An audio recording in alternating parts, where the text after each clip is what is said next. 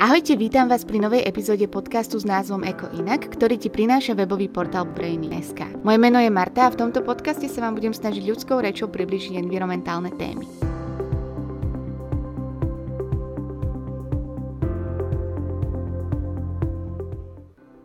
Vojna na Ukrajine nás zasiahla všetkých. Bezprostredne na ňu zareagovali politici, médiá, ale aj firmy či modné značky. Akým spôsobom prejavili práve modné značky solidaritu s Ukrajinou, ktoré sa stiahli z ruského trhu? Ako by mala móda reagovať na vojnu a mali by obchodné značky uvaliť na Rusko vlastné sankcie a zastaviť tam obchod?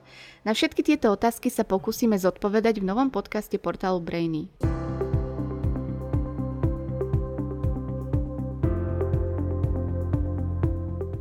Lákavé zľavy často spôsobujú, že si kupujeme oblečenie, ktoré v skutočnosti nepotrebujeme. Často mu podliehame iracionálne a cez emócie. Odborníci potvrdili, že šopoholizmus je reálna diagnóza. Často zabúdame, že nákupy majú veľký environmentálny aj sociálny dopad. Móda sa tak stáva stále prehliadanou hrozbou pre našu planetu. Strašidelný pojem fast fashion Ide o názov profitujúceho biznis modelu, ktorý je založený na replikovaní trendov z prehliadkových mall, ktoré sa potom masovo vyrábajú za nízke ceny. Mnoho fast fashion značiek uvádza na trh okolo 20 kolekcií ročne, pričom do svojej ponuky zaradujú nové kúsky na týždennej báze. Ako pojem vznikol? Prvýkrát bol použitý v 90. rokoch, keď spoločnosť Zara vstupovala na americký trh. Tedy New York Times magazín prvýkrát použil slovné spojenie fast fashion. Snažil sa tým opísať niečo, čo dovtedy nebolo verejnosti úplne známe. Tento biznis model používa lacné a nekvalitné materiály, ktoré spôsobujú degradáciu oblečenia po pár vypraniach. Oblečenie je vyrobené v krajinách s najlacnejšou pracovnou silou. Rýchla moda vznikla na vykoristovaní najmä žien. Až 85% zo všetkých odevných pracovníkov sú ženy vo veku 18 až 25 rokov. Zarábajú menej ako 3 doláre za deň. Takí riaditeľi odevných značiek zarobia za 4 dní toľko, koľko zarobí ich šička za celý život.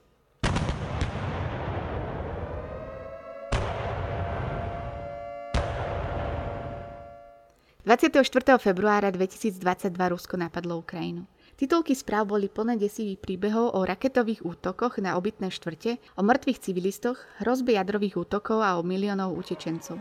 Na meste hlavných svetových miest boli plné demonstrantov proti Putinovi a vojne.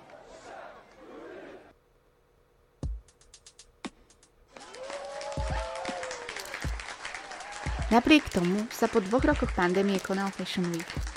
Každoročne prebieha v rôznych mestách sveta, napríklad v Paríži, v Miláne, v New Yorku či v Londýne. Na februárovom Fashion Weeku modné značky predstavili svoju kolekciu Jesen-Zima 2022.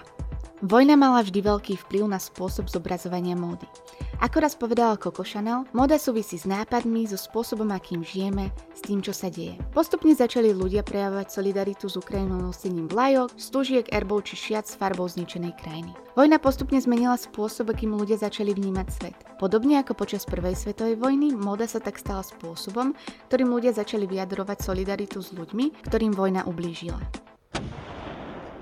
Ráno, keď ruský prezident Vladimír Putin vyhlásil vojnu, bol zároveň prvým dňom Milánskeho týždňa módy. A ako násilie pokračovalo, pokračovali aj módne prehliadky. V bezprostrednom čase, keď Rusko zautočilo na Ukrajinu, sa konala módna prehliadka v Miláne. Dve ukrajinské študentky v piatok pred prehliadkami luxusných mol Miláne držali transparenty s nápismi Stojíme pri Ukrajine a Putin preč, aby upozornili na vojnu v vlastnej vlasti a vyzvali tak Západ, aby prijal tvrdšie opatrenia. Cieľom mladých žien bolo dostať sa na fotografie vplyvných osôb, aby svet upozornili na hrôzy, čo sa dejú v Európe. Pýtaš sa, či sa modné domy zapojili aspoň do Instagramových protivojnových kampaní? Odpoveď je smutná. Ani náhodou čase začiatku vojny luxusné značky na sociálnych sieťach neprejavili solidaritu s Ukrajinou. Postovali len videá a fotky z kampaní z Fashion Weeku a o vojne viac menej mučali. Ako sa však situácia začala stupňovať, hrôza z vojny sa premietla aj na prehliadky.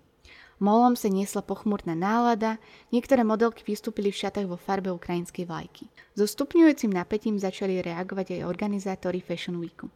Napríklad prezident organizačného orgánu Parížského týždňa módy vydal 1. marca vyhlásenie, v ktorom vyzval účastníkov podujatia, aby si užili pompéznosť nadchádzajúcich dní Fashion Weeku napriek temným dňom, ktorým čelíme. Prvou značkou na Parížskom týždni módy, ktorá mala vyhlásenie k vojne na Ukrajine, bola Balenciaga. Ich prvá osobná prehliadka modného domu od pandémie bola venovaná nebojacnosti odporu a víťazstvu lásky a mieru. Ako uviedol v správe kreatívny riaditeľ luxusného modného domu Demna. Ďalšou významnou značkou na týždni módy v roku 2022 bola prehliadka Georgia Armaniho v Miláne. Celá show sa konala v tichosti a bez hudby. Moje rozhodnutie nepoužívať žiadnu hudbu bolo brané ako prejav rešpektu voči ľuďom, ktorí sa podielali na rozvíjajúcej sa tragédii na Ukrajine. Oznámil to dizajner prostredníctvom sociálnej siete. Značka Nanuša poňala týždeň mody ako platformu na zvýšenie povedomia o kríze na Ukrajine. Na konci prehliadky tejto modnej značky zaznela ukrajinská hymna, zatiaľ čo modelky stali na otočných podstavcov naličené vo farbách ukrajinskej vlajky.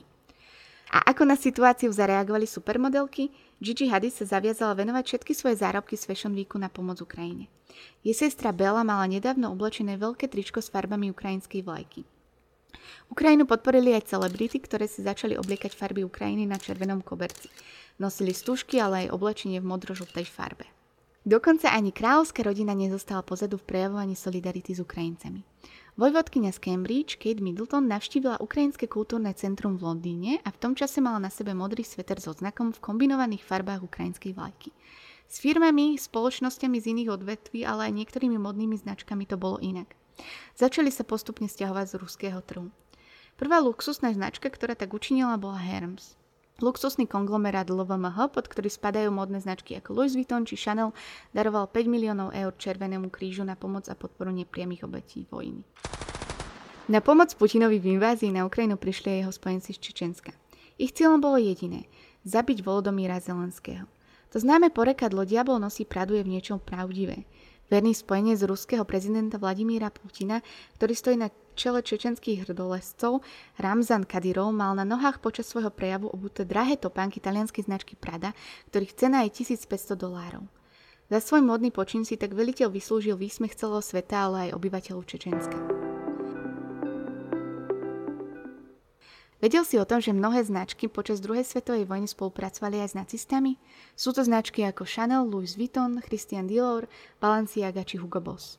Coco Chanel mala vzťah s jedným z majiteľov textilnej firmy, ktorý vyrábal uniformy pre francúzskych vojakov. Keďže sa milovali a tento pán jej chcel splniť všetko, čo je na očiaľ videl, Coco Chanel si v roku 1910 otvorila svoj vysnívaný obchod vďaka peniazom od svojho priateľa. Jej blízky spolupracovník, ktorý jej pomáhal distribuovať voňavky, bol Žid. To bol ale problém, keďže Coco Chanel mala antisemické názory. V čase, keď Nemecko obsadilo Paríž, Coco Chanel musela zatvoriť všetky prevádzky. 4000 žien, ktoré pre ňu pracovali, stratili prácu. V tomto období sa módna návrhárka zamilovala do nemeckého vojaka a špiona. Práve kvôli nemu začala aj ona pomáhať nacistickému Nemecku. Robila to ale so zámienkou, dúfala, že Nemecko jej pomôže opäť otvoriť prevádzky s oblečením. Hugo Boss vyrábal hitlerovské uniformy. Samozrejme, že môj otec patril k nacistickej strane, ale kto vtedy nepatril? Celý priemysel pracoval pre nacistickú armádu. Cituje Huga Bossa do New York Times.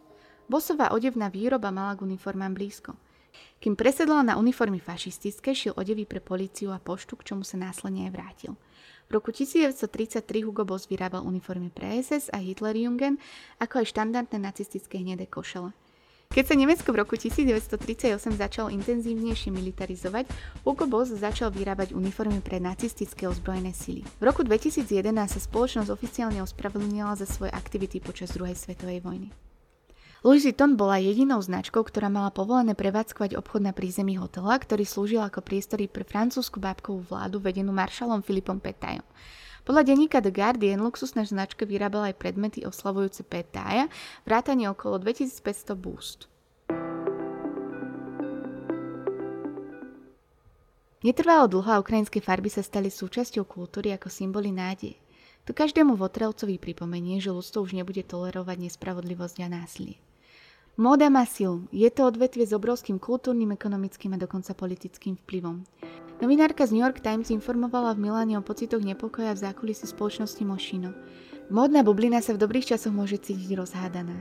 Keď však dôjde k nejakému globálnemu konfliktu, tak je náročné robiť niečo s módou. Na jednej strane je fantázia a kreativita, na druhej strane titulky plné hrozieba strachu. Zladiť sa môže zdať takmer nemožné. No móda, ako iné prejavy ľudskosti, môže byť nástrojom na prekonanie aj tých najhorších časov. Môže byť použitá aj na to, aby ste sa cítili silnejší, bezpečnejší, sebavedomejší, efektívnejší a schopnejší riešiť deň. To bolo na dnes všetko a budem sa na vás tešiť pri novej epizóde podcastu Eko inak. Ahojte!